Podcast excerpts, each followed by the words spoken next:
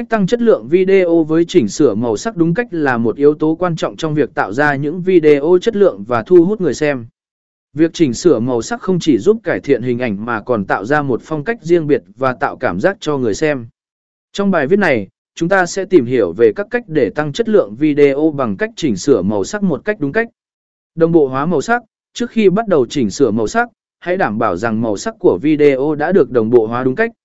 Điều này có nghĩa là hãy chắc chắn rằng màu sắc trên các cảnh quay khác nhau trong video của bạn đồng nhất và không có sự chênh lệch lớn.